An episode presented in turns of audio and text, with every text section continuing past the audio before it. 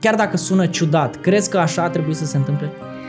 Eu chiar cred că așa ar trebui să se, a trebuit să se întâmple. Um, mi-a luat foarte mult să accept ce mi s-a întâmplat și mai ales să accept moartea prietenilor mei, prietenului meu. Asta mi-a luat cel mai mult să accept. Faptul că mi s-a întâmplat mie, cred că am avut cam două săptămâni după ce m-am trezit din comă în care am zis, da, de ce mi s-a întâmplat mie, dar nu înțeleg ce s-a întâmplat. Sincer să fiu, eram încă pe pastile okay. și nu prea aveam, uh, aveam episoade psihotice, cum ar veni. Okay. Uh, dacă stai foarte mult pe morfină, odată ce te lași de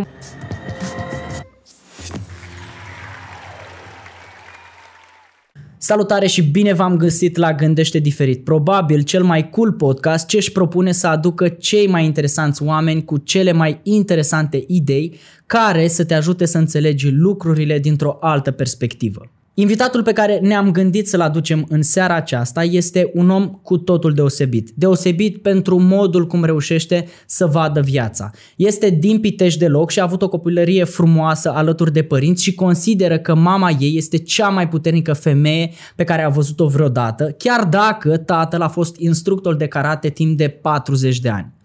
A terminat facultatea de matematică informatică din Pitești, dar a făcut și psihologie pentru sufletul ei. Lucru care cred că a ajutat-o foarte mult pentru că, din păcate, ea este unul dintre cei care au suferit după incidentul de la colectiv. În ziua evenimentului, ea împreună cu iubitul ei erau acolo, el din păcate a murit, iar ea a suferit arsuri pe 69% din corp și a fost internată în spitale din Olanda și din Belgia, dar și din România pentru a se recupera. Cu toate astea, a reușit ca azi să aibă o carieră în make-up, trecând peste toate piedicile mentale și fizice care i-au ieșit în cale. Ba mai mult decât atât, anul acesta urmează să vorbească în cadrul celui mai mare eveniment de public speaking TEDx Cluj. Am chemat-o să ne spună cum se poate remonta cineva după un eveniment deloc ușor și cum putem să ne regăsim bucuria de a trăi viața așa cum este ea.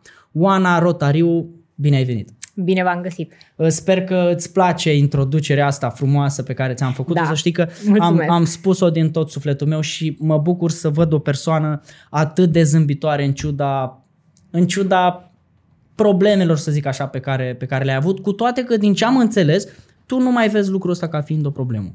Îl văd un avantaj. Îl vezi un avantaj. Wow, da. Deci mi se pare minim incredibil. Uh, o să vreau așa, pe scurt, nu foarte mult, pentru că nu vreau să insistăm pe subiectul ăsta, uh, o să vreau cumva pentru cei care cumva nu știu despre ce e vorba sau poate, nu știu, au uitat sau și așa mai departe, evenimentul care s-a întâmplat atunci, vreau să îmi povestești un pic ce s-a întâmplat atunci, dar nu foarte, foarte, foarte detaliat, ci ca să înțelegem noi despre ce e vorba. Păi, um, ne-am gândit să ne ducem și noi cu prietenii noștri într-un club de rock, ascultăm rock, eu ascultam de fapt și ascult. Și uh, am fost în clubul colectiv. Era a doua oară când mergeam acolo. Prima oară cred că am fost, am băut o bere și am plecat. Uh-huh. Nu prea cunoșteam clubul. Nu m-am depărtat mai mult de bar. Uh, am intrat acolo și într-o jumătate de oră a început, uh, a început calvarul. Okay. Deci fix o jumătate de oră am, am reușit să ne bucurăm de concert și de interacțiunea umană care se întâmpla atunci okay. în club. Am înțeles că unul dintre soliști sau un membru din trupă era, era gen, vă cunoșteați. Da, Andrei Găluț lucra cu uh, prietenul meu de atunci uh, la Oracle. Ok, ok. Sau solistul. Deci, practic, cum vezi tu? Pe mine știi ce mă interesează? Uh, sunt foarte multe persoane care zic, bă, uite, dacă n-aș fi fost în punctul ăla atunci, dacă m-aș fi împiedicat înainte să plec de acasă, dacă n-ar fi pornit mașina, dacă, dacă, dacă. Uh, sunt curios cum vezi tu situația asta în sensul în care crezi că, chiar dacă sună ciudat, crezi că așa ar trebui să se întâmple? Eu chiar cred că așa ar trebui să se, a trebuit să se întâmple. Um, mi-a luat foarte mult să accept ce mi s-a întâmplat și mai ales să accept moartea prietenilor mei, prietenului meu. Asta mi-a luat cel mai mult să accept. Faptul că mi s-a întâmplat mie, cred că am avut cam două săptămâni după ce m-am trezit din comă în care am zis, da, de ce mi s-a întâmplat mie, dar nu înțeleg ce s-a întâmplat. Sincer să fiu, eram încă pe pastile okay. și nu prea aveam, uh, aveam episoade psihotice, cum ar veni. Okay. Uh, dacă stai foarte mult pe morfină, odată ce te lași de morfină, încet, încet mai ai halucinații, mai okay. Uh, pastilele de dureri și așa mai departe, îți dau anumite halucinații. Asta În rest, întrebările, întrebările astea existențiale, ce ar fi fost dacă nu m-aș fi dus, ce s-ar fi întâmplat dacă n-aș fi păsi, pășit în clubul ăla, nu mi l-am pus. Da, am, am regretat ce s-a întâmplat, m-a durut foarte tare, nu am vrut să accept. Dar n-am vrut să-mi pun întrebările astea pentru că știam că sunt stupide și nu mă ajută la nimic. Uh-huh. Ulterior am înțeles că poate asta ar fi trebuit să se întâmple și când zic ar fi trebuit să se întâmple pentru mine, nu pentru cei care și-au pierdut viața, nu pentru uh, oamenii care ar trebui să plătească uh, uh-huh. pentru lucrul ăsta. Mă refer strict la mine. Era ceva din mine care nu-și găsea locul. În momentul în care m-am privit prima oară în oglindă după uh, accident, țin minte că eram în Olanda, Uh, m-a dus asistenta la baie, nu puteam să merg singură, nu puteam timp de șase luni, am avut pe cineva care mergea cu mine la baie. Um, i-am zis să, ei acoperă oglinzile, să nu ai un șoc. I-am zis să tragă acea bucată de okay. hârtie pe care o avea pe oglindă pusă, a tras-o la o parte și m-am văzut pentru prima oară și mi-am dat seama că parcă sunt în corpul meu. A fost așa o, o, o chestie, nu știu cum să zic. Uh, a fost un moment în care zic, ok, eu sunt, dar nu arăt cum, ar, cum arătam. Dar nu mai m-am simțit străin în corpul meu. Nu că m-aș fi gândit vreodată activ la chestia asta înainte de accident. Uh-huh, uh-huh. Dar a fost un sentiment ăsta de... Mm, poate așa trebuie să fie. Știu că după ce s-a întâmplat uh, evenimentul în seara aia, uh, practic tu împreună cu iubitul tău ați plecat gen pe picioarele voastre. Am plecat, știți, de la adrenalină, când ai foarte multă durere, uh, de la adrenalină faci lucruri incredibile. Eu cred că am avut un puseu de adrenalină atunci, deoarece um, mi-a luat mult timp și destul de multă psihoterapie să-mi dau seama că eu realizasem cât de grav sunt. În, în momentul în care am ieșit din club, țin minte că am văzut că nu mai am geanta, nu mai am mobilul ca să sun, nu puteam să mișc mâinile și vedeam bucăți de carne cum cădeau din mâini. Dar instinctul meu a fost, nu mai știam de ce am ajuns acolo, cine sunt, cu cine am venit, nu mi-era foarte clar. Instinctul meu a fost să pur și simplu să mă duc acasă, zic, aolo, să nu sperii pe mama, mă duc acasă, mă culc, trece până mâine. și pe urmă, când, când m-am îndreptat spre un om care avea um, un mobil și a început să țipe, mi-am zis, ok, avem o problemă. nu arăt așa de bine, se pare. Ok. Uh, în momentul ăla l-am auzit pe prietenul meu uh, strigând după mine și mi-am dat seama, văzându-l pe el, cât de grav suntem. Am văzut salvările, abia, am, abia atunci am început să realizez uh-huh. cam mhm. ce s-a întâmplat. Și salvările luau oamenii la pământ. El era la, la pământ, am, a reușit să se ridice, s-a sprijinit un pic de mine, a reușit să se ridice și am luat un taxi. Pentru că în capul meu era că dacă eu îl duc pe el la salvare, poate eu nu credeam că este așa de grav. Poate pe mine nu mă vor lua și nu mă vor duce în același spital. Și vreau să mergem în același spital. Și tocmai a coborât, a coborâse o doamnă din, o fată din taxi și ne-am urcat în taxi în locul ei. Ok. Și ne-am dus la Floreasca. Și v-ați dus la Floreasca. Și la Floreasca ați rămas amândoi. Da, am rămas amândoi. Ok. Uh, practic, n-aș vrea să te întreb foarte multe despre el, pentru că na, nu mi se pare un subiect atât de cum să zic, de aprofundat. Cred că e o chestie din sufletul tău care nu trebuie neapărat atinsă și scormonită și așa Da, sunt departe. unele chestii care trebuie da, să rămână adică personale. cred că e de la sine înțeles că trebuie să rămână personale. Uh, spune-mi un pic despre tine după ce, după ce uh, te-au internat, gen cum a fost perioada practic cât ai stat acolo și mă interesează imediat după ce ai deschis ochii prima dată. Cât am stat acolo, ideea e când am ajuns la Floreasca, mi s-a zis că am intrat în stop cardiorespirator imediat. Cum ai ajuns acolo? Da. Nu știu ce s-a întâmplat. Știu doar că țipam foarte tare, intrasem în stare de șoc, nu puteam să mă opresc din țipa și doctorii ziceau stai liniștit, o să fie bine, stai liniștită. Și mă rugam uh, să, să mă intubeze sau să-mi dea ceva să adorm. Uh-huh. Începuseră durerile să... De fapt, simțeam doar ce n-aveam ars- locurile unde nu aveam arsuri foarte grave, că tot ce trece de gradul 2 ca arsură ar uh-huh. nervii și practic nu mai simt nimic. Ah, ok. Și simțeam o, o arsură amărâtă de gradul 1 pe picior. Cam asta era durerea mea de atunci. Și intrasem în stare de șoc asta. Tremuram și țipam și doctorii ziceau că o să fie bine. Și am avut încredere în ei și se pare că am intrat în stop cardiorespirator. Nu știu. Așa mi s-a spus, așa scria pe fișa mea. Ulterior m-am trezit pe 10 decembrie în Olanda. La câte luni după? Păi a fost pe cât 30? 30. Că nici nu știu Da, exact. da. și m-am trezit pe 10 decembrie, deci cam o lună jumătate. Uh-huh. Și m-am trezit în comă.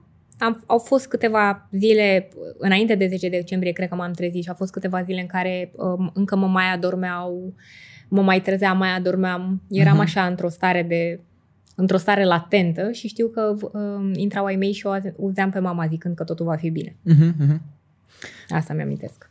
Și când, practic, te-ai trezit de tot.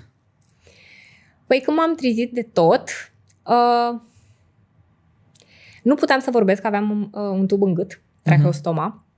Uh, mari arși, având în vedere că au căile respiratorii arse, nu sunt intubați prin gură, sunt intrubați prin, uh, Uh-huh. prin trahee direct. Și nu prea puteam să vorbesc. Țin minte că asta a fost cel mai, cea mai mare durere a mea, ca să zic așa, faptul că nu puteam să beau apă. Eram hrănită printr-un trup direct în duoden. Și nu aveai voie să bei apă pentru că fiind intubată nu aveai cum și uh, doar îți udau buzele cu apă. Deci asta țin minte, că mi udau buzele cu apă și mi era foarte sete și trebuiau să-mi schimbe tubul dacă vroiam să vorbesc. Și aveam voie cam 5 minute pe zi să vorbesc. Ok. Bănuiesc că părinții au fost uh, cei de lângă tine. Da. Vreau să știu care a fost primul gând. Primul gând când m-am trezit, Da. nu știam ce e realitate și ce vis. În coma am văzut foarte multe lucruri și nu știam ce e realitate și ce vis. O să te întreb. Întreabă. Sunt, sunt curios să-ți dai seama că sunt curios. Am citit, uh, am citit niște cărți despre, despre oamenii care tot așa au stat în comă și um, au venit, au, s-au întors și au, uh, au, au spus niște povestiri.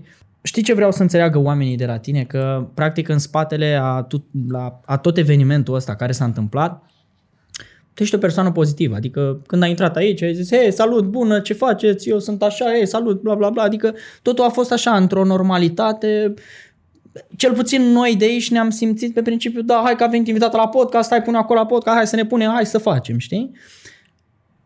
Există oameni care se află în situații în viață și au senzația că lucrurile sunt peste puterile lor. Adică nu mai reușesc să mai iasă, poate, nu știu, dintr-o depresie, dintr-o anxietate, dintr-o, dintr-o o chestie de genul care aparent când vorbesc cu tine pare să fie așa, știi? Gen, bă, termină cu prostiile, lasă prostiile, man, ești în depresie, hai tot, da, treci peste depresia asta, dă încolo, adică hai un pic, știi? Cum, reu- cum ai reușit tu să, să, te, să te remontezi după, de, după tot evenimentul ăsta? Înainte să spun chestia asta, trebuie să menționez un lucru. Micile depresii și anxietăți încă le am. Ok, Aoleu, m-am îngrășat două chile. nu s-a părut cum trebuie. Uh, m-a părăsit iubitul. Bine, eu de Vai. astea, astea mi se par sincer normale, adică, na, și S- Sunt normale, dar știi care e chestia? Uh, Oamenii care s- nu au slavă cerului, nu au probleme mai grave și intră în depresie din cauza lucrurilor ăstora, s- este pentru că um, consideră că lucrul ăsta îi definește. ok, Mie mi-a fost mai ușor să trec peste faptul că n-am degete decât peste faptul că, nu știu, aveam 69 de kg. cum așa? Pentru că nu era ceva ce ținea de mine. Dacă mă chinuiam prea tare, nu-mi creșteau degetele înapoi.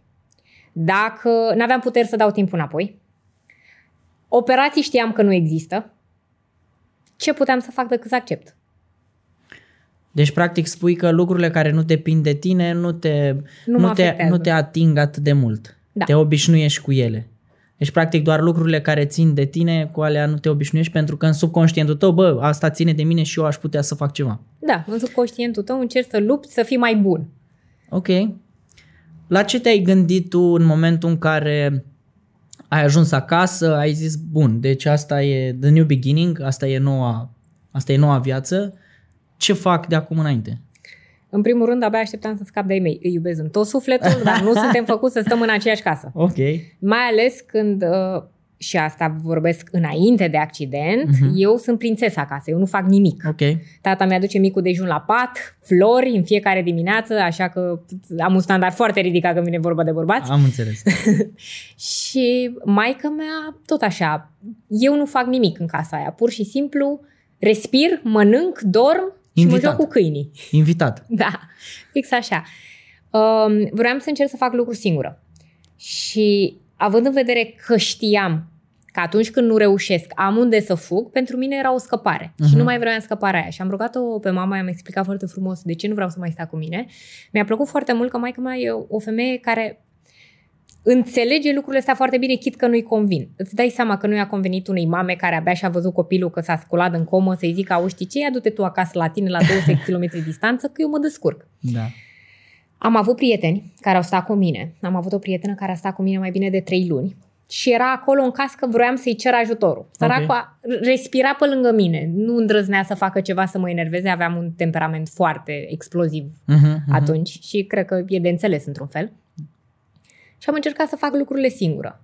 Să mă închid la șireturi. Prima șosetă mi-am pus-o în 20, nu, 22 de minute mi-a luat. M-a cronometrat o asistentă. A fost oribil. Am reușit să mă spăl singură. Cea mai fericită am, am fost când am reușit să mă duc la baie singură pentru că în Belgia și în Olanda majoritatea asistenților sunt bărbați. Am înțeles. Sunt drăguței. Aș fi vrut să nu.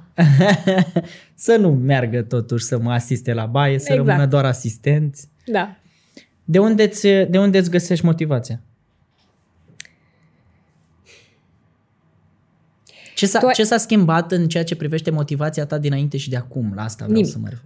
Nimic? Erai la fel înainte de la... Știi că eu mă văd o persoană realistă. Tu ai zis optimistă. Nu, eu mă văd realistă. Mhm. Uh, și am zis-o în nenumărate rânduri și știu că sună foarte nașpa, de m-am gândit foarte serios să mă omor.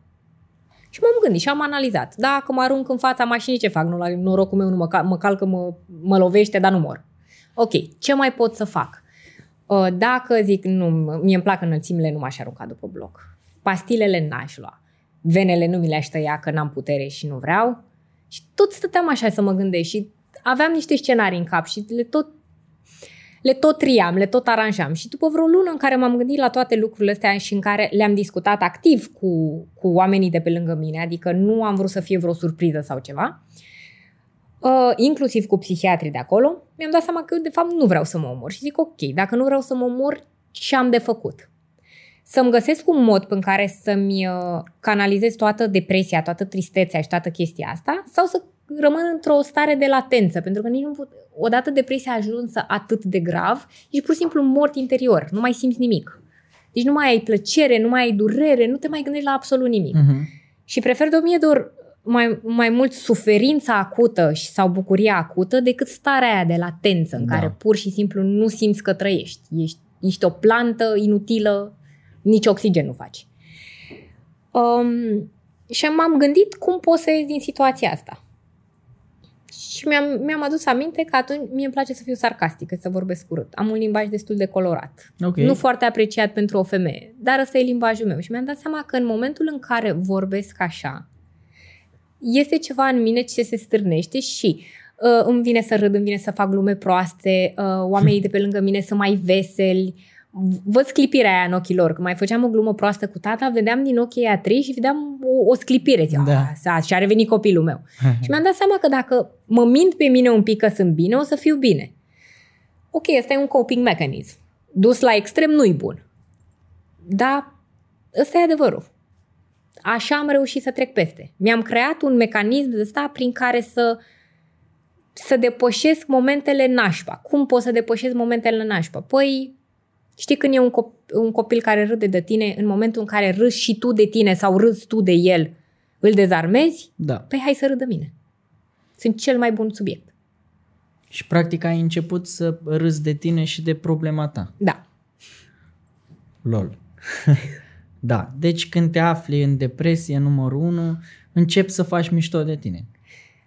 Um, să faci mișto de tine atâta timp cât nu ai o părere proastă despre tine. Da. Adică nu să faci mișto de tine sau "Ah, sunt ce prost sunt, ce... Adică nu într-un sens negativ. nu într-un să te sens iei negativ. la mișto. Exact. Să te iei la mișto. Eu știi cum fac când uh, mă apucă câte o stare din asta și îmi dau așa prea multă importanță și mă întristez și toate chestiile de genul. Intru pe Google și mă uit la live cam din satelit, știi, să văd cum se vă- vede pământul, luna și toate astea și zic, mamă, ești nebun, cât univers, man, relaxează-te un pic, că ești gen, vezi acolo, tu oricum nu vezi, vezi cât de mare e ăla, da, tu ești pe undeva pe acolo, încetează, încetează cu prostie, uite cât universul, știi, gata, Termină cu prostiile, serios. E de ajuns, atât. Cât ai? O oră? Da, gata. Hai, e timpul să faci un pic bagajele și hai de mai departe. Uh, când a fost momentul în care ai zis, bă, ia gata, ia să mă apuc și eu de făcut ceva, că prea fac umbră pământului? Uh, la 10 luni după accident. La 10 luni după M-am accident. întors la muncă. Te-ai întors la muncă da. la 10 luni. Și mi-a plăcut enorm, pentru că toți oamenii știau cât de nebună sunt și, n și cum reacționez când încerc să-mi ofer ajutor în general, adică înainte de accident, eu eram aia care căra bidonul de 10 litri de apă și veneau băieții, da, pot eu și, dar ce eu nu pot, n-am mâini, care e problema? Nu știu de ce am avut o chestie de asta, nu accept ajutorul, e o chestie pe care o tratăm la psiholog acum, e ok. S-a acutizat cu accidentul. Ok. Um, și nu îndrăznea nimeni, doar mă întreba așa, dacă ai nevoie de ajutor, sunt aici. Și țin minte că șeful meu s-a așezat și așa lângă mine și dacă vrei, știi că biroul meu e în spate. Da, eu am, mi-am mutat laptopul, nu știu ce, am reușit să fac asta, m-am chinuit 10 minute să bag un cablu, mă uit la el și zic, vrei? Da. Hai. Mi-a băgat cablu de la uh, cablu de HDMI, nu, nu reușeam deloc. Și a fost foarte tare. M-au acceptat, mi-au dat de muncă, m-au încărcat din prima. Țin minte că am stat două săptămâni la muncă și pe urmă am avut o operație și am lucrat două săptămâni de acasă, că am avut o operație la mână unde era toată mâna bandajată, toată mâna dreaptă. Și am apreciat atât de mult că mi-au dat un proiect atât de greu unde a trebuit să stau tot timpul pe telefoane și să vorbesc cu ei, să întreb chestii, să, să interacționez cu oamenii încât am uitat de durere, am uitat că trebuie să-mi iau pastilele pentru durere. Adică eram așa de engaged în toată treaba asta și oamenii au avut răbdare cu mine, că nu cred că am făcut eu cea mai bună treabă imediat după accident, dar au avut răbdare cu mine să le pun întrebările stupide, că îți dai seama că lucrezi în IT abia după ce pleci 10 luni și îți dai seama că s-a schimbat toată infrastructura, știi, tot. Da. Și nu mai știi nimic de acolo. Și a fost foarte mișto practic au avut încredere în tine. Știu că am citit, uh, am citit niște articole pe net despre tine, despre cuvântul împreună, că tu pui foarte mult accent pe ideea de împreună și consider inclusiv că și sporturile de echipă de aia sunt mai populare decât chestiile individuale și că inclusiv sporturile individuale tind să meargă spre o echipă cumva, să aibă un staff, o echipă. Vreau să te întreb de ce consider treaba asta? Mi-a plăcut paradoxul pe care l-ai făcut, că cumva fiind, știi cum e, suntem atât de mulți, dar totuși, știi, ne simțim de foarte multe ori, foarte mulți dintre noi, atât de singuri. Păi, uh, cum e? Boala secolului e depresia și depresia ce face? Te simți singur între oameni, între miliarde de oameni. Asta e cel mai nașpa lucru care ți se poate întâmpla. Da, și pun accentul pe împreună pentru că Oamenii au un concept greșit. Împreună pentru ei înseamnă ce însemna și pentru mine la 20 de ani. A, am o gașcă de 30 de prieteni și ieșim în fiecare seară în club, rupem clubul, pe urmă mergem la facultate, după facultate mergem și mai jucăm, nu știu, un biliard și ceva și asta înseamnă împreună, că stăm mereu împreună. Și din grupul ăla au rămas doi oameni, acum la 30 și ceva de ani. Ok, mai țin legătura cu mulți dintre ei sau îmi face plăcere să vorbesc cu ei, dar eram singuri. Stai să te gândești, dacă ți se întâmpla ceva în momentul ăla, câți din aia 30 erau lângă tine, cu adevărat, cu suflet și trup și dedicați problemei tale? Uh-huh. Nu am pretenția să se întâmple asta, să am asta de la toți oamenii, dar e bine să-ți alegi anumiți oameni care știi că ar face chestia asta pentru tine. Și tocmai de asta când, um, când văd în adolescență, știi, suferințele astea pe care le aveam și eu, vai, că n-am grupul destul de mare sau am grupul mare sau nu știu ce mi-a făcut la din grup, băi, uite-te cu atenție care e omul care ar face ceva pentru tine. Și ține-l aproape. Și de obicei e omul cu care te cerți cel mai des, hm. cu care ai cele mai mari dispute, de ce oglindește ceva în tine, ceva ce nu-ți place. Oamenii cu care interacționezi și cărora ai ceva să le reproșezi, înainte să le reproșezi, uite-te de două ori dacă cumva trăsătura aia de caracter nu ai și tu. Că tindem să proiectăm trăsăturile noastre de caracter care nu ne plac pe celelalte persoane din jurul nostru. Nu e neapărat un lucru rău, atâta timp cât îți dai seama că faci chestia asta și că nu e neapărat doar la el problema. E, s-ar putea să fie o problemă la el, 90% la tine 10, dar e clar că trezește ceva din tine. Se zice că dacă nu conții un lucru anume, n-are cum să te enerveze la persoana de lângă. Adică n-ai cum da, să devii corect. atât de iritat de persoana de lângă. Și adică tu vrei să-mi spui cu toate astea că ar trebui să nu mai existe goana asta pe care, sincer, eu din adolescență am avut-o. Mi-am dorit să am gașcă mare de prieteni, să fim mereu toți, mulți și țin minte că la un moment dat cumva am fost ușor marginalizat de, de grupul ăsta de prieteni, așa, și am suferit foarte rău, nu vreau să-ți explic, gen, în mine a fost, știi cum e, apartenența la grup s-a, s-a rupt în două la un moment dat, pentru că nu m-au sunat să ieșim afară, adică toți s-au întâlnit și am văzut poză că sunt afară și eu când i-am văzut că ei sunt afară și eu sunt în casă și nu m-a sunat nimeni dintre ei toți, dai seama, am depresie direct, anxietate, tot. Îmi venea să sparg telefonul că nu înțelegeam de ce. Și adică tu încerci să-mi spui că de fapt ar trebui să ne uităm mai atent la oamenii care contează de fapt cu adevărat și să nu ne uităm la această cantitate? Să nu ne uităm la cantitate și să ne dăm seama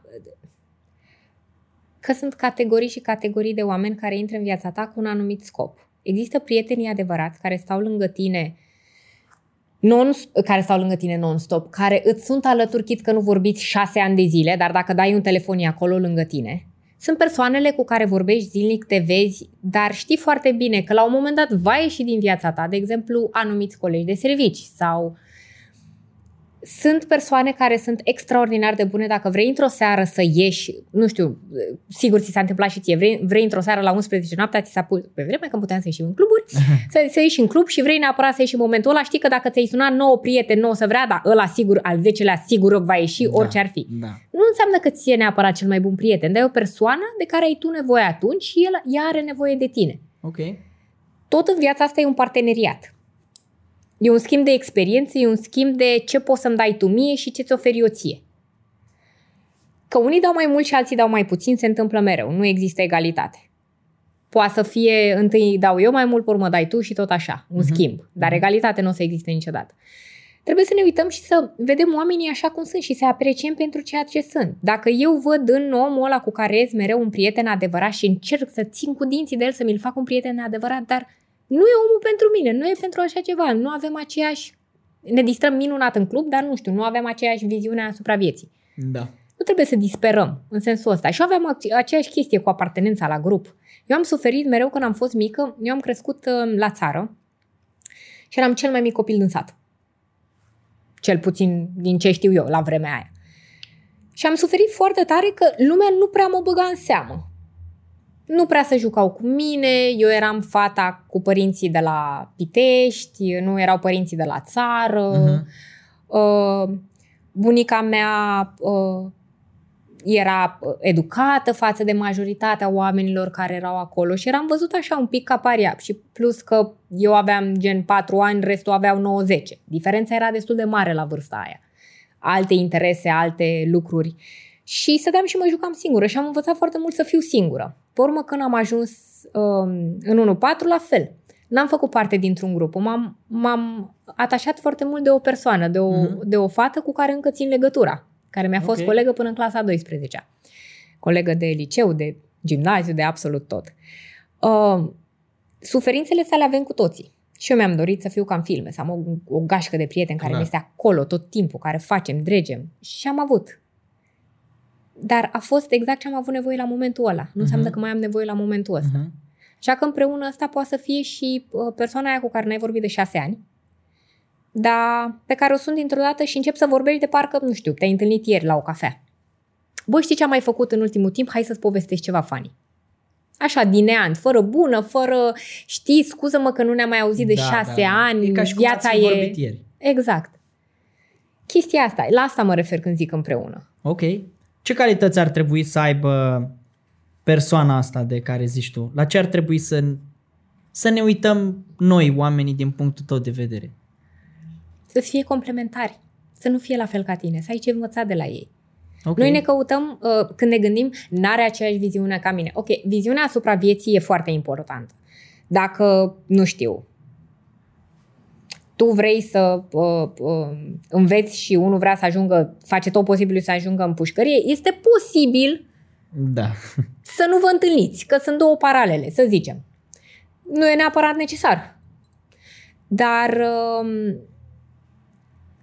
să să nu aveți aceleași uh, like-uri și dislike-uri, să nu ascultați neapărat aceeași muzică, să nu citiți neapărat aceleași cărți, să ai deci ceva tu ce spui învăța. că e, e, e periculos, așa între ghilimele, ca persoana de lângă tine, fie că vorbim probabil chiar și de iubit-iubită, fie că vorbim de prieteni, să fie exact ca tine. Adică E- e, dacă e exact ca tine, trebuie să zici, bă, warning, warning. Dacă exact ca tine, în primul rând, nu cred că te vei înțelege cu ea, pentru că mm, nu mulți oameni se suportă pe ei. Adevărat. Adică eu am stat și m-am gândit și zic, bă, dacă ar fi cineva ca mine, gen să fie duplicate, l-aș suporta și zic, nu, da, pf, doamne ferește, nu. Dar Așa. în același timp mă uit așa la Marius, de exemplu, și zic, bă, Marius mă suport așa, dar cred că nici el pe el nu se suportă, dar eu îl suport, știi? Adică e o chestie exact ce ziceai tu, așa suntem complementari, știi? Adică cumva chestii pe care el nu le suportă la el, eu le suport, chestiile pe care eu nu le suport la mine, el le suportă și așa mai departe. Și să ai ce învăța de la persoana respectivă. Dacă omul, ai zice că vă înțelegeți bine, sunteți total la fel și vă înțelegeți bine. Bun, ce înveți de la omul ăla? E ca și cum ai citi aceeași carte de o mie de ori. Ok, ți-ai îmbocă- îmbogățit vocabularul, știi povestea, firul narrativ, absolut Mhm. tot. Și ce mai înveți? Este o carte. Ai citit-o de 10 ori. Nu mai ai ce să extragi din ea. Ne confruntăm foarte mult din punctul meu de vedere în 2021, dar cred că lucrul ăsta a fost din totdeauna, dar e din ce în ce mai, mai acut acum pentru că există social media și toate nebuniile. Eu îi zic gura lumii, așa o numesc eu, gura lumii, părerea celorlalți, judecata și așa mai departe. Eu uitându-mă la tine îmi dau seama că așa brut și direct zicându-ți, bă, cred că sunt oameni care nu se uită normal la tine. Sunt foarte multe priviri care, pe care tu le simți că nu se uită ok la tine. Noi ca și uh, ființe umane suntem din punctul meu de vedere mult prea preocupați de ce cred ceilalți despre noi. Asta e părerea. Eu am avut boala asta, înțelegi? Adică efectiv eu consider că am avut o boală pe, tre- pe treaba asta dacă eu nu arătam când ieșeam din casă și a stătea părul ăsta așa, ei, eu mă gândeam că toată lumea să uită la firul ăsta de aici, care mie îmi stă un pic așa, eram obsedat. Dar mă gândesc că în ceea ce privește o fată, lucrurile stau un pic diferit. Stau mult diferit. Uh, chestia asta cu stă părul așa, poate nu observă lumea, dacă tu te obsedezi de chestia aia, șansele ca lumea să observe sunt mari. Am învățat să fiu asumată, nu prea mai îmi pasă. Și ce am observat și am fost atât de mândră de mine, deci mi s-a părut extraordinar, chiar vorbeam cu o prietenă cu două zile și ziceam, păi da, mi-a zis, eram în lanțurăte cu două prietene de ale mele și mi-au zis, uh, mi-a zis una dintre ele, uite mă, aici lumea nu se uită ciudat la tine. Și eram, păi, acasă se uite ciudat? Se uită asta la mine săraca și face, păi da, Oana, tu n-ai observat, zic. Deloc. Mhm. Pe cuvânt să uite ciudat, da. Și chiar acum două zile am ieșit cu o prietenă la masă și am povestit faza asta. Zic, "Ai, ce fani, mi s-a părut că, uite, mi-a zis că se uite ciudat la mine lumea. Și face, păi, eu n- cre- am crezut că ai observat. Pe mine nu mă deranjează, dar să știi că lumea se întoarce, se uită, adică nu e intruzivă, dar se uită la tine. Deci, jur de am observat. Mhm. Mai mult mă interesează exact ce ai zis tu. Uh, E ok părul? Îmi intră în ochi? Aici e bine? Da. Am vârfurile arse. Ok. Trebuie să mă duc să le tratez. Adică ma- mai rău mă deranjează chestia asta decât că se uită că n-am degete și nu știu ce. Și de asta o văd ca pe un avantaj. Ok. Ca poți să te intimidezi? ok. Super. Ok. Și înainte cum erai? Nu eram așa. Adică um, eram foarte conștientă de ceea ce se întâmplă în jurul meu și, aoleo, da dacă, da dacă mă place, da dacă nu mă place, dar fiind totuși o fire, îmi, îmi făceam foarte multe probleme, dar niciodată nu m-am abținut să fiu eu. Așa, nebună cum sunt, mi-am asumat tot ce am făcut. Mhm. Deci cam tot ce am făcut în viața, hai să zicem, de la 20 și ce, de fapt din adolescență, că m-au învățat ai mei bine, mi-am asumat. Sunt o ființă destul de asumată. Sunt lucruri pe care le greșesc și mă gândesc, Doamne, de ce ar trebui să deschid eu gura să zic chestia asta că atunci, că nu era tocmai timpul propice să scot prostia asta din gură, dar aia e, se întâmplă. Suntem oameni. Ce ar trebui să știe de la tine cei care sunt preocupați de treaba asta? Eu am scăpat, am zis. Poate, bă, nu pot să fiu ipocrit acum și să zic că nu mai am deloc, că nu mă mai interesează, că nu ies în kilos pe stradă, știi? Adică mă uit și eu în oglindă odată când ies din casă, nu ies cu fața întoarsă la spate și știi, gen zic, bă, stai că am uitat să-mi trag pantalonii pe mine. Bine, e o, e o diferență între a fi foarte atent și a fi nesimțit. Da, da. Uh, Ce, ce, ar trebui, ce ar trebui să, să ia în considerare? N-aș vrea să-i zic sfat, știi? Că mi se pare așa sfat, zici Da, că, nu e sfat. Da, e, Uh, Păi știi care e chestia? Trebuie să te placi tu pe tine. Dacă te, te placi tu pe tine și oamenii ăștia pe care îi vedem la televizor, știi, uh, cu limba tăiată și Da. cu implanturi sub piele de zici, Dumnezeule ce a fost în capul tău, bă, oamenii ăia se iubesc. Mhm. Este posibil ca chestia asta să fi fost dintr-o dereglare de personalitate care n-a fost tratată și care a devenit, uh, Mhm. a degenerat în timp, dar sunt foarte mulți oameni care se iubesc așa, ei asta au vrut. Mhm. Dacă tu te iubești și nu o faci pentru cineva, ci pentru tine, fă ce vrei, operație estetice, ok. E bine din punctul meu să, de vedere să nu exagerezi cu nimic. Tot ce e mult nu e bun. Știi cum se zice în popor? Da. E adevărat, tot ce e mult nu e bun. Prea multe operații, prea mult machiaj, prea mult... Uh, um, prea mult aranjat, prea mult, nu știu, prea multă atenție la detalii. Eu am, eu am două, două stadii și râdeam, chiar râdeam de curând cu cineva. Eu sunt ori vagabond și mă vezi nemachiată, nespălată pe cap, cu părul prins, hmm. chelia la vedere, n-am nicio problemă, uh, trainingul plin de păr de câine pentru că ne pârlește în ultimul hal, ori mă vezi giugiuc. Deci eu undeva la mijloc nu sunt. Ori Mhm. sunt un băiețel, ori sunt vai ce lady. ce lady. Da. Și la fel și cu machiajul. Nu prea mă interesează. Dacă eu mă simt bine în momentul ăsta să fiu machiată până în dis, mă machiez până în dis, chit că e zi și mă duc la servici și sincer ăsta nu machiaz de servici, de zi. Dar Mhm. uh-huh. așa m-am simțit bine, așa am vrut să fac chestia asta. A doua zi o să mă duc în training și în bocanci. Că n-am avut chef să mă aranjez. Deci, practic, colegii tăi o să zică azi avem o colegă, mâine avem altă colegă. Da.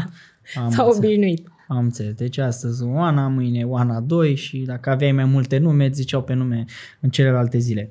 Eu de fapt știi ce cred despre treaba asta? Eu cred că în adevăratul sens al cuvântului oamenilor nu le pasă atât de mult pe cât avem noi senzația că le pasă.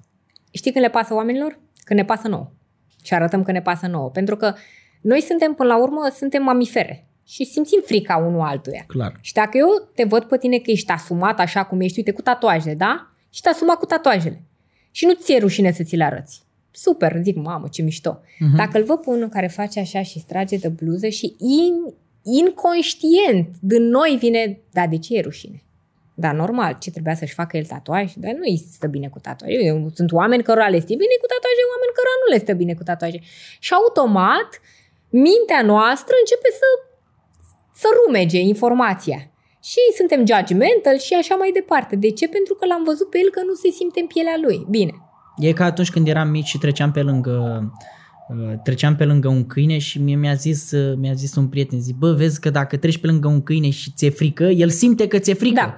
Știi, acum fac, uh, fac legătura cu ce zici tu. Bă, dacă tu simți că nu ești ok cu ceva de pe... Oamenii simt la tine că nu ești ok și o să, o să apese exact butonul pe care tu nu ți-l dorești să, să-l Exact. apese. Deci cumva concluzionând uh, treaba asta cu judecata, care, repet, eu cred că e o chestie care ne obsedează foarte mult și care ne, ne consumă din punctul meu de vedere, de vedere. Adică am văzut o grămadă de oameni super mega obsedați așa, să fie, să întruchipeze așa cât de cât perfecțiunea, știi? Poza perfectă, cadrul perfect uh, și așa mai departe, știi? Îmbrăcămintea perfectă, să fie ok pentru social, știi? E foarte important. E, chestiile astea sunt importante. Nu o să zic niciodată că nu sunt Clar, da. importante. Și e clar că te macină.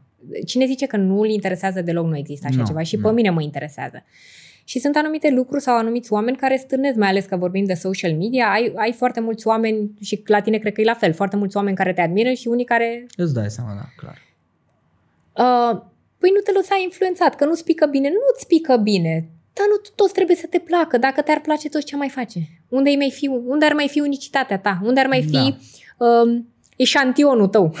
Bun, trecând de, la, trecând de la ideea asta de judecată, vreau să știu uh, în momentele alea în care nu te simți motivată, n-ai chef de nimic, îți vine să-ți bagi picioarele. Că cu toți avem momente din astea, mai mult sau mai puțin deep, să zic așa.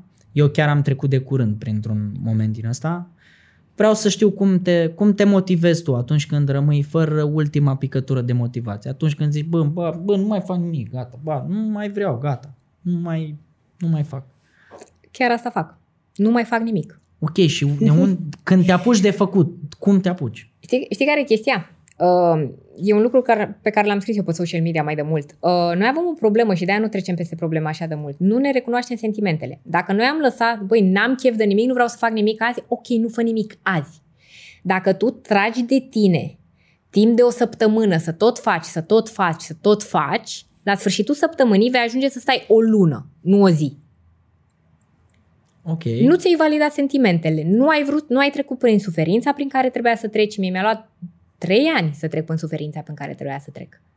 Deci eu, eu am amânat suferința cu munca și cu toate activitățile mele. N-a fost un lucru bun, eu am fugit de suferință.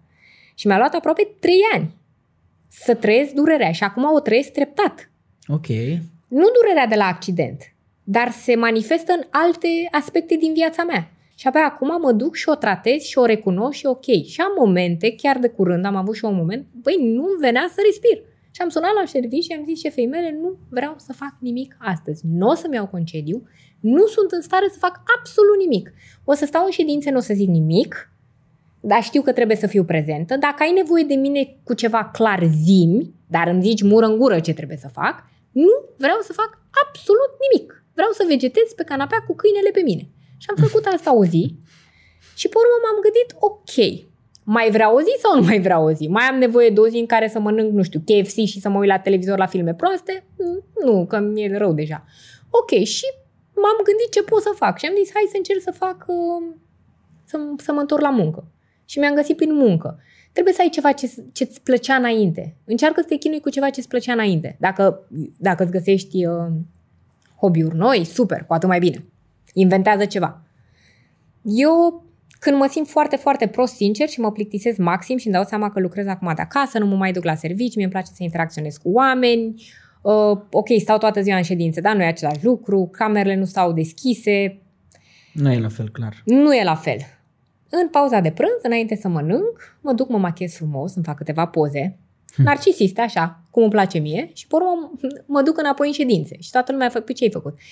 Aveam o stare proastă și am zis să mă simt un pic mai bine. Pe mine asta mă ajută. Am găsit ceva ce mă scoate din stare. Pe mine mă scoate din stare machiajul, că da, asta l-am făcut pentru mine. Da.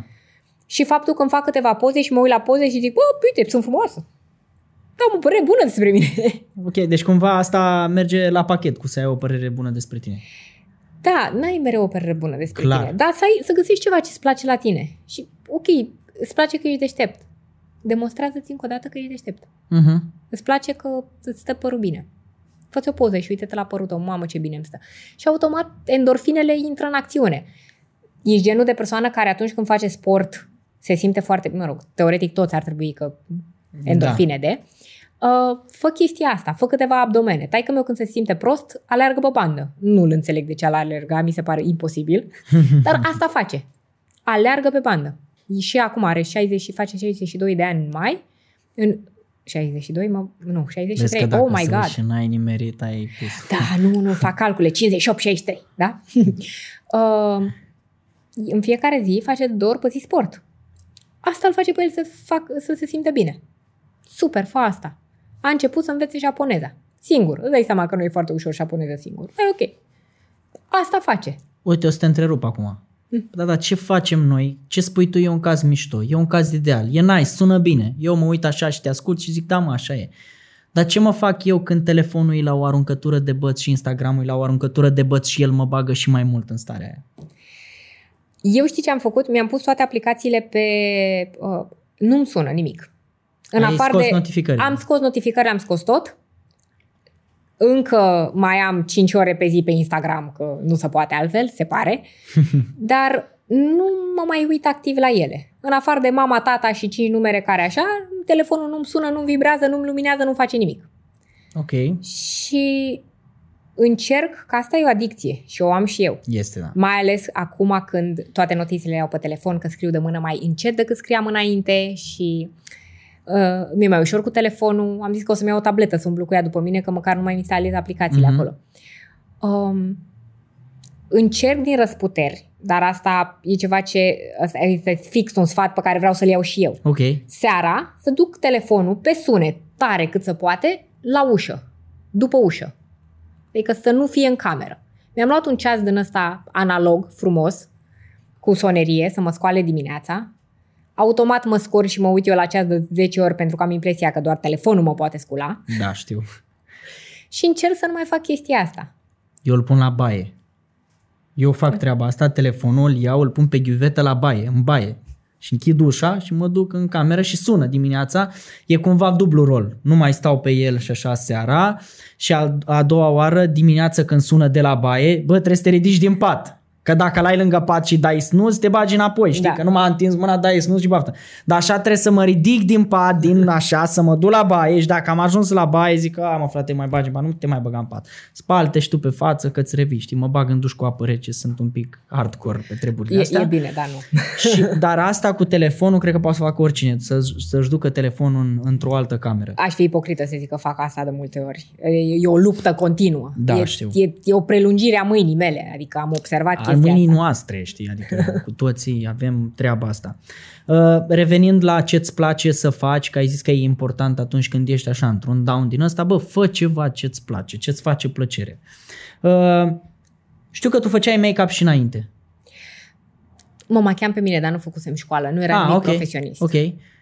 Sună ciudat să te întreb, zic, bă, tu nu mai ai aturile să faci treaba asta. Cum, de ce te-ai gândit să faci treaba Tocmai asta? de aia. Tocmai de asta. De, um, chi- ș- știi că fiecare om are un nivel de narcisism Uh-huh. și o recunosc. La mine poate e un pic mai ridicat. Pentru că tot ce îmi zici că nu pot să fac, dar chestia asta o aveam dinainte. Ce karatele sunt sporturi de băieți? Mhm, hai să vedem. Care pe care bate. Îmi luam bătaie de atâtea ori, doamne, câte bătaie mi-a luat. Uh-huh. Cea mai mare demnitate o am când iau o bătaie. Uh, da, dacă îmi zici că nu pot să fac un lucru, pe ăla vreau să-l fac. La mine nu mergea chestia cu... Uh, Păi cine ți-a zis că nu poți să faci? nu, da, teoretic și am gândit la fel, băi, cum, cum mai fac eu make-up? Cum mai fac make-up? Ah, da? Stai că pot. Stai că pot. Și am reușit, asta a fost, m-am machiat și mi-am făcut codița asta, wing eyeliner-ul, mai înainte decât am putut să mă duc la baie singură. Adică gen cu șase luni înainte. Știi de ce te întreb asta? Gen, Priorități. Ce te-a făcut? Da, priorități de ale fetelor. De ce te întreb? Ce te-a făcut să te apuci de o chestie cu toate că, bă, nu aveai toate aturile necesare? Știi? Gen, îți trebuie degete, să ții ca lumea, să bla bla bla. Mi se pare că ne blocăm de foarte multe ori noi, așa ca oameni, în a ne apuca de chestii, crezând că nu avem tot ce ne trebuie, știi, la îndemână. Adică, nu știu, nu mă apuc de filmat că n-am cameră. Da, men, da, ai telefon. Nu mă apuc de uh, yoga că nu mi-am cumpărat saltea sau încă sunt uh, nu știu cum și nu pot să... sau n-am 10 lei sau n-am 50 de lei și așa mai departe. Adică, cred că ne găsim tot felul de mici scuze și pentru mine, eu când am văzut la tine că machez, zic, bă, ești nebun. Păi stai așa că eu am zis că eu am zis că vreau să mă apuc de, de tenis, da? Și tot am zis, păi stai așa că stai să vezi că am nu știu ce, că mă doare încheietura un pic că am eu de la sală și mă doare un pic încheietura și mă doare un pic și umărul și șoldul am o problemă, știi? Și mă uit la Oana și zic, mamă, Oana machează aici, nebun. Mamă. Și deja parcă, uh, cum să zic, parcă mi-era mie jenă față de mine să mai îmi găsesc scuze. Dar știi care e chestia? Că și eu fac, și eu fac lucrurile astea cu multe. Uh-huh. Multe acțiuni pe care aș vrea să le întreprind. Nu mi le doresc cu adevărat.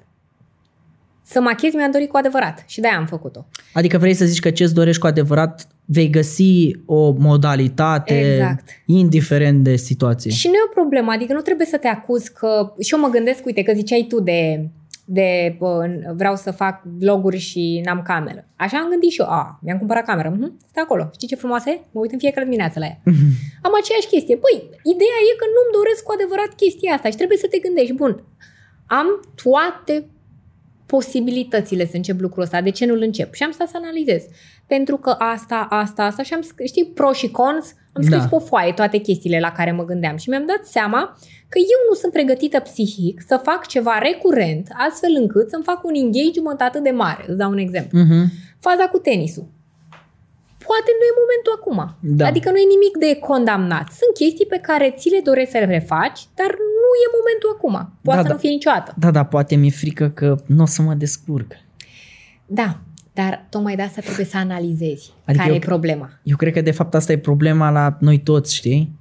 Dacă nu mă descurc, dacă mă fac de râs, dacă, dacă, dacă, dacă. De asta e problema, că tu trebuie să analizezi și să vezi care e de fapt, uh, care e de fapt chestia din spate care te reține. Și dacă este, nu sunt destul de bun la mai mult de o chestie, atunci e momentul, cu ajutorul unui psiholog, eu sfătuiesc oamenii să se ducă la psiholog, pentru că poți să faci multe singur și, sincer, am trecut aproape singură prin tot ordilul ăsta de la colectiv, dar sunt chestii de zi cu zi în care eu nu pot să trec singură. Nu pot. Am de recunosc, am nevoie de ajutor și mă duc pentru alea. Eu mă duc acum la psiholog să-mi tratez faptul că eu nu pot să accept ajutorul și n-am putut să accept ajutorul niciodată al nimănui și tot felul de lucruri din astea foarte, să zicem, mainstream față de marele incident pe care l-am trăit. Da. Și nu te-ai așteptat la Uh, asta. Susțin uh, treaba asta, gen terapie, psiholog, adică sunt mici chestii pe care dacă le-ai aflat despre ele, toată lumea știe, bă, ăsta e determinat, face aia, face. bă, da, fac o grămadă de lucruri pe care poate oamenii nu le fac, dar am acele, știi, chestii mici pe care dacă le-ar auzi cineva de la mine, ar zice, ha, mă, serios, chiar, da, bă, tu chiar nu poți să treci peste treaba, du-te, mă, eu nu te cred, și nu te cred. Și da, și eu susțin, uh, susțin treaba asta. Alta e când împărtășești cu cineva și ai o părere cumva dintr-o altă perspectivă, cum îmi place mie să zic, că noi cumva când suntem băgați în problemă avem, știi, asta e perspectiva. Bă, eu așa o văd, eu așa Dar încolo. nici atât. măcar o părere. Îți dă uneltele să schimbi tu părerea. Da. Ca asta face un psiholog. Psihologul nu-și dă cu părerea. Îți dă uneltele să-ți dai tu seama unde greșești sau ce ai vrea să schimbi, că nu e neapărat că greșești. Și dacă, că ziceai, dacă răspunsul tău este, băi, nu sunt bun, nu sunt bun, nu sunt bun la mai mult de trei chestii, e clar că ai o problemă de stimă de sine. Hai să Mhm. lucrăm pe chestia asta și te duci la un psiholog și zici, băi, uite, nu m-am, nu m-am ap- m-am apucat de asta, asta, asta și asta, pentru că, deep down, consider că am o problemă. Sau vezi că nu te apuci și nu poți să pui pinpointed de ce nu te apuci, ok. Cum ne bustuim stima de sine? Cum ne busuim stima de sine? Da. Um, aveam o chestie. Uh, în fiecare zi scriam trei lucruri care îmi plac la mine. Și trebuiau să fie diferite, aia era faza, faza interesantă. Ok, ok. Foarte greu. Cred că, Foarte primele, greu. cred că primele zile sunt ok, gen scrii. Nu? nu? nu. Bă, eu chiar, chiar o să fac treaba asta. Trei, oricum trei mi se pare mult. Adică să scrii în fiecare zi trei diferite, mi se pare că la un moment dat trebuie să, trebuie să te scotocești de chestii. Gen, Cred că scrii prima zi, zici, bă, păi uite, îmi place la mine că fac nu știu ce, nu știu ce și sunt așa. Sunt bun, sunt bun la suflet. Scrii și a doua zi, scrii și a treia zi, dar eu cred că deja prin a șaptea zi Ai rămas fără. nu prea mai, nu prea mai găsești. Da. Păi și ce faci? Îți dai seama că uh, diavolul e în detalii. Și noi ne uităm, uh, când vine vorba de probleme, ne uităm în miezul problemei și suntem acolo și cât mai minuțioși și când e vorba de noi, ne uităm așa totuși uh, de la, a, sunt frumușel, sunt frumușică, sunt deșteaptă. Da, dar de ce? Ești inteligent, ok, de ce? Că există inteligență uh, emoțională, da? Inteligență că ai citit o mie de cărți. Uite, eu recunosc, nu e cazul meu. Pentru mine, acum îmi place să citesc, dar când eram mică era o corvoadă. Pentru noi toți a fost o corvoadă, că am fost obligați. Și asta e adevărat, dar uh, să știi că majoritatea prietenilor mei citeau de plăcere și eu nu înțelegeam cum puteți să citiți de plăcere, mai ales prostiile astea de ne dau în școală. Cu greu am găsit ceva ce mi-a plăcut într-adevăr să, uh, să citesc. Abia când am crescut. Um, să te Zi-mi cu uiți stimă. așa, să te uiți așa pur și simplu, să fii atent la, la micile detalii, gen, uite, îmi place, îmi place gropița asta din stânga. Ok. Uh, la ochiul drept am genele mai întoarse decât la stângul, îmi plac. Practic te forțează exercițiul ăsta să găsești detaliile. Da, să găsești detaliile. Pentru că uh, ai dreptate. În primele două, trei zile zici, uh, sunt frumoasă, sunt Da, e deșteaptă, ușor. sunt slabă, uh, am picioare frumoase, îmi stă părul bine și ce mai am? S-a terminat. Ok, dar de ce ești frumoasă? Ce la tine e frumos? Păi mai multe chestii. Ce? Păi că sunt înaltă sau că sunt scundă. Mie îmi place că sunt scundă. Că uh, băieții sunt mai înalți ca mine îmi place foarte mult. Mm. Sau că am ochii negri, că am ochii verzi, că am ochii pistruiați, că, nu știu, Și câte zile poți să faci exercițiul ăsta? cât de, mu- încerci cât de mult poți. Și ce faci când să te... Hai să presupunem prin absurd că sunt 90 de zile. Super!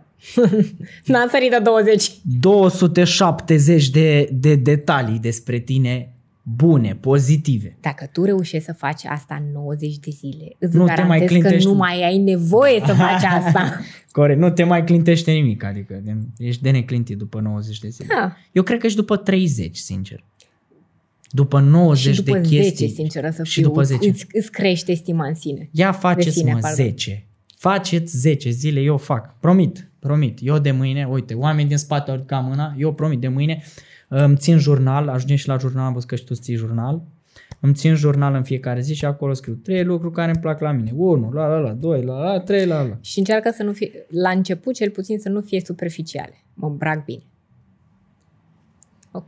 Asta îți dă gusturi bune. Eu e ceva spun, specific. eu spun ca să circule fluxul, să scrie și de alea superficiale, nu contează să Păi da, scrii. dar știi cât de mult poți să scrii de superficial și să n-ajungi la tine? Da? Da. Atunci scrieți 30 de zile, na, nu mai scrieți 10. Dacă vreți să scrieți superficial, scrieți 30 de zile. Că poți, sunt multe lucruri superficiale la tine care îți plac. Îmi place cum îmi îmbrac. Da. Îmi place cum îmi îmbrac, dar îmi place de mine? Dacă îmi dau jos hainele astea și mă îmbrac într-un sac de cartofi, îmi place de mine sau nu îmi place de mine? Că totul e de atitudine. Toate hainele astea pe care le purtăm și pe care le ador și vai, modă, super, stil, sunt de atitudine. Clar.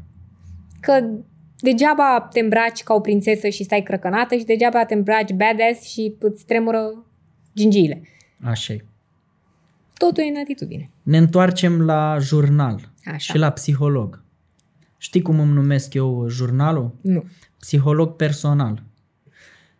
Foarte multe probleme mi le-am rezolvat cu jurnalul. Pentru că am avut senzația de foarte multe ori că problema, doamne, e atât de complicată, că vezi, domne, câte chestii am în cap, vai, vai, vai, drama queen și așa mai departe. Și citisem că și tu îți ții un fel de jurnal, gen îl ții de ceva timp. Eu n-am reușit performanța să-l țin de mult timp, gen îl țin de... Am, l-am ținut pe sărite. Și eu îl țin pe sărite, nu scriu în fiecare zi. De când timp îl scrii? Um, am încercat să țin jurnal în generală. Nu. N-a, n-a Atunci fost cred pentru că mine. altă conotație. Da, cu tot o altă conotație n-a fost de mine. Știi, când am început, în momentul în care mi-a zis o prietenă de-a, de-a mea, eu știu că ai trecut prin multe, dar tu realizezi cât de rea poți să fii uneori? Și eram... Stai un pic, stai Ok. un pic, că nu sună bine. Adică eu înțeleg că o lumea îmi înțelege frustrările, dar orice înțelegere are o limită. Nu mă mai suport eu pe mine. Cum să mă aștept să mă suporte X sau Y. Da. Și în momentul ăla am- am început să țin un jurnal cu interacțiunile mele cu oamenii. Jurnalul cu ce-mi doresc și vise și ăsta, ăsta l-aveam. Sunt separate, am vreo cinci. Ah, ok, ok. Atunci la next level. Da. um, jurnalul ăsta pe care îl țin mai mereu și îl țineam mai mereu era cu interacțiunile mele cu oamenii. Ok, unde am greșit? Ce pot să schimb? De ce am reacționat așa? Ce din mine am văzut în persoana respectivă de m-am enervat în halul ăsta pe ea? Da. A întârziat. De ce mă enervează f- atât de tare faptul că întârzie? Eu nu întârzi niciodată. Eu ajung mai devreme de obicei. Mhm. Acum am început să nu se mai întâmplă. Am început să ajung fix la timp sau să întârzi un pic. A, a întârziat? A întârziat? Două minute. Două minute? Ok. Și mă, gând- chiar mă gândeam, zic, pui, dar ce din mine trezește nervii ăștia? De ce? Și mi-am dat seama că nu mă simțeam respectată. Mhm. Și am început să vorbesc cu persoana respectivă. Păi, uite care e chestia. Eu, când tu întârzi, nu mă simt respectată. Și persoana respectivă mi-a zis. Și tu, când mă bazi la cap să ajung la timp, nu mă simt respectată. Zic, bine, păi și cum faci? Și mi-am dat seama cum facem. Îți zic că ne vedem la 7 și eu plec la 8 acasă. Win-win pentru amândoi. Adică compromisuri din astea, să dai seama ce te enervează. Faza, Da. faza cu întârziatul era pentru că nu mă simțeam respectată. De ce nu mă simțeam respectată? De ce aveam impresia că un prieten bun al meu care întârzie nu mi-arată respect? Era o prostie. Era chiar o prostie. Ce din mine a trezit chestia asta? Ok, încă mai lucrez să aflu lucruri și cu Mhm. cât te duci mai adânc, cu atât afli mai, mult, mai multe lucruri. E, e o chestie continuă, cred. Da. Dacă ar fi să schimb ceva la tine, ce ai schimba? Uh, modul în care mă las afectată de chestiile mici din viață. Modul în care mă las afectată de faptul că o persoană pe care eu o plac nu mă place. Sau uh, de faptul că mă simt dezamăgită de mine când nu reușesc, uite, cum ai zis tu, dau snus de trei ori, nu reușesc să mă trezesc în ziua aia din pat. Și am un sentiment ăsta, în loc să trec peste sau să fac ceva să schimb, am un sentiment de, a, uite, și astăzi am făcut asta. Mhm. Chestiile astea le-a schimbat la mine. Și cu chestiile astea încerc să mă lupt acum și încerc să, să-mi dau seama ce pot să fac să mă motivez să trec peste, mai ușor peste problemele astea Existențiale. existențiale, dar în același timp mă bucur. A, ce bine e să ai problemele astea. A, ce bine e să nu mă mai gândesc că, da, eu ce fac, da, eu ce operații mai am, dar stai o secundă, eu unde muncesc, mă mai primește cineva, mă angajează cineva, cum să uită oamenii la mine, ce recuperare mai am de făcut, uh, oare mai pot să îmi folosesc mâine cum trebuie. Adică decât să am problemele alea, vai ce-mi plac astea. Sunt da. minunate, mă bucur de ele. Am înțeles. E, știi cum e, un rău mai mic în detrimentul unui rău mai mare, ok, haide că îl iau. Da. Dacă ar fi să schimb ceva la oameni, ce ai schimba? La oameni? Da. Oh, stai. Multe. Dar cred că aș începe cu uh, părerea pentru, pe care o au ei despre ei. Uh-huh. Că în momentul în care schimb părerea pe care o au ei despre ei, și nu mă, mă refer la megalomanie sau nu mă refer la narcisismul ăsta exagerat, uh-huh. da? Mhm. mă refer la a te iubi pe tine și a te accepta așa cum ești, ăla e momentul în care lumea se va schimba și va accepta și pe cel de lângă el așa cum e. Gay, trans, uh, bisexual, cum vrei tu. Am înțeles. Uh, fii atentă. Exercițiu de imaginație. Așa.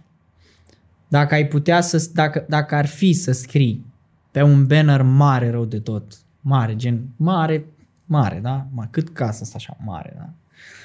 Pe care să-l pui acolo la Victoriei, știi unde e rotundul așa, să-l pui acolo la Victoriei și să-l vadă toată lumea. Ce ai scrie pe bannerul ăla? Învață să te accepti. Trebuie să ne dezvolți un pic. exact ce vorbeam de a-ți valida propriile sentimente. Să te accepti tu așa cum ești.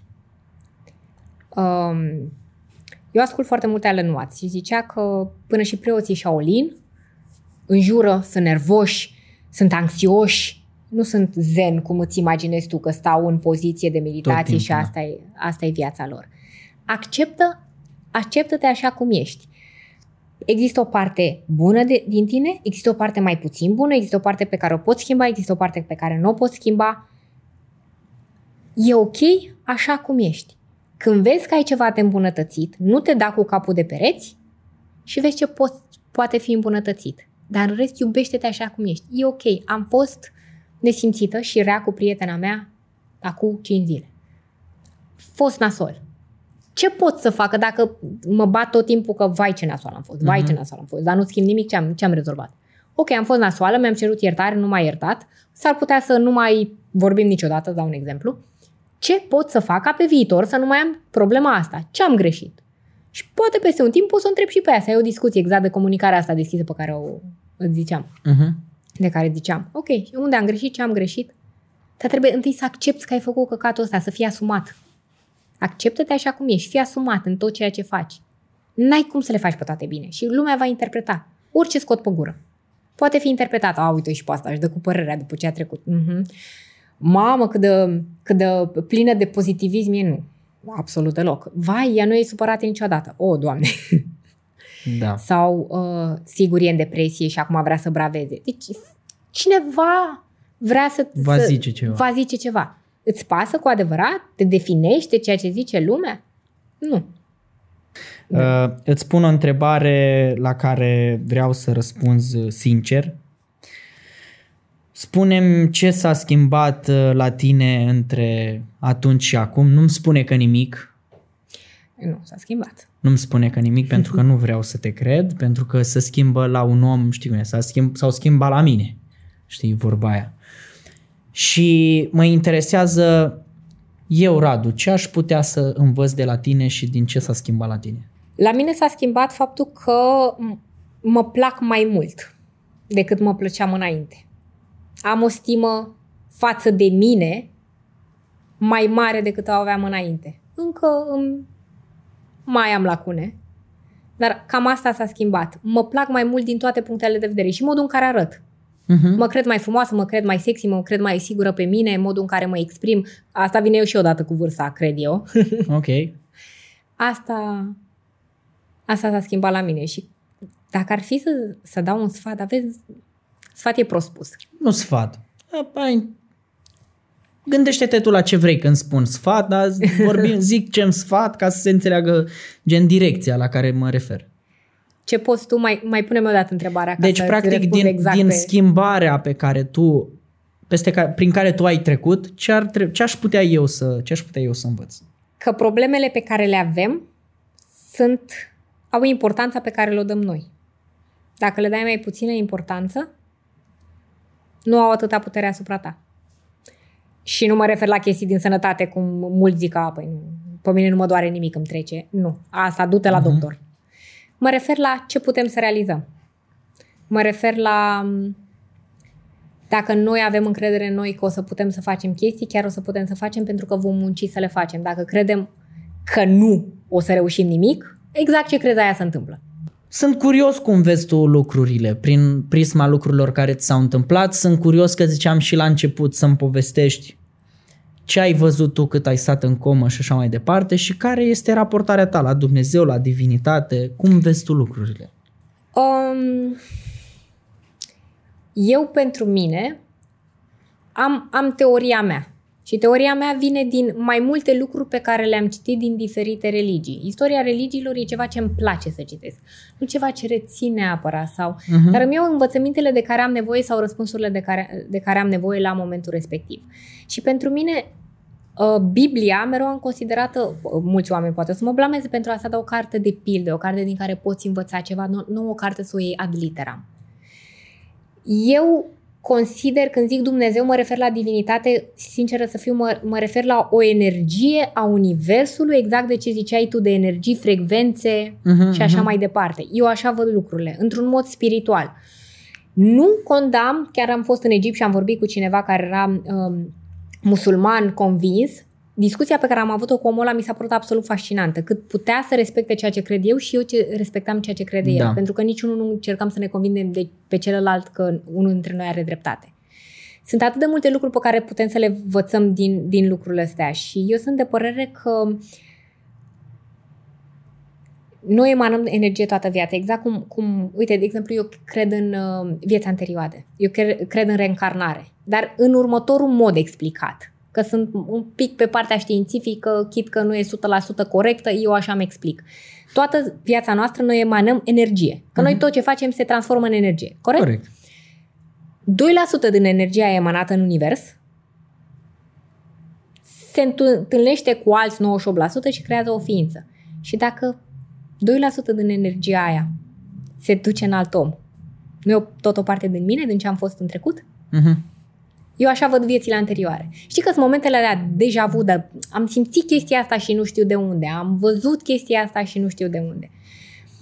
În cum am văzut chestiile astea? Am văzut vieți din trecut, am văzut chestii care s-au întâmplat în viitor, dar nu, uh, nu-ți imagina că așa ca în filme, închideam ochii și știam ce se va întâmpla. Am făcut legăturile, poate fi doar niște legături ale mele proprii și personale și n-au okay. nicio bază reală. Okay. Dar am văzut anumite lucruri pe care am putut să le, să le dau în înțeles. Multe Zine ce ai mai aici. văzut.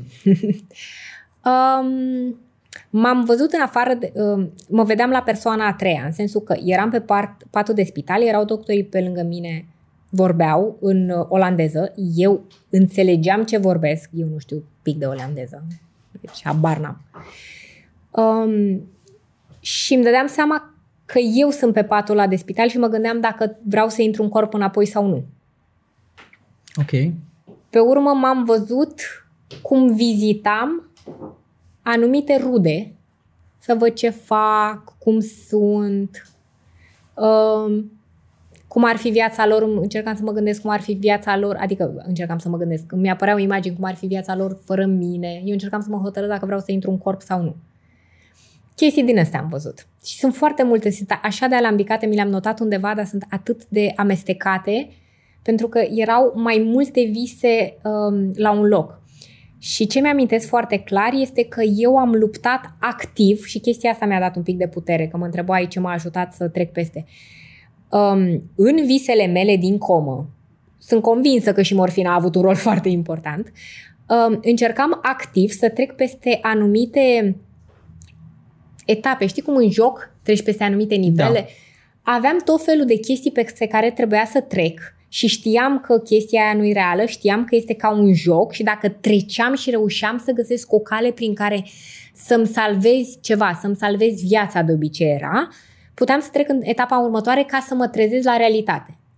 Și am văzut chestiile astea repetitive, am văzut vreo 4-5 chestii din astea în care eu am luptat activ pentru viața mea și eram eu mă vedeam în comă mereu imobilizată. De ce? Pentru că eram practic legată de pat, că în mișcările mele compulsive, impulsive, compulsive de fapt, îmi scoteam traheostoma din gât și nu, era un lucru tot mai Mhm. bun.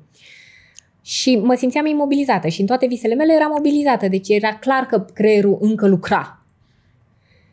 Și încercam să trec peste, peste anumite obstacole ca să ajung înapoi în corp și să mă trezesc. Și odată ce am început să-mi, amint, am început să-mi amintesc, am început să conștientizez și să-mi accept visele respective și să le notez, mi-am dat seama că, băi, dacă într-adevăr există viață după moarte, dacă într-adevăr chestiile pe care le-am văzut sunt adevărate, păi m-a închinuit, nene, uite-te și tu în ce hal m-a închinuit să fiu aici, ar fi culmea acum să, să încep să plâng sau să mă arunc de la geam, adică dă Da. încolo de treabă. Deci consider că a fost o alegere conștientă că te-ai întors înapoi. Da, Mișto. eu așa consider. Cu ce vrei să impactezi tu lumea? Până la final. Dacă aș putea să ajut, de fapt, dacă aș putea, încerc să găsesc un mod în care să ajut oamenii, fără să dau tot din mine și să fiu eu um, lipsită de energie. Uh-huh.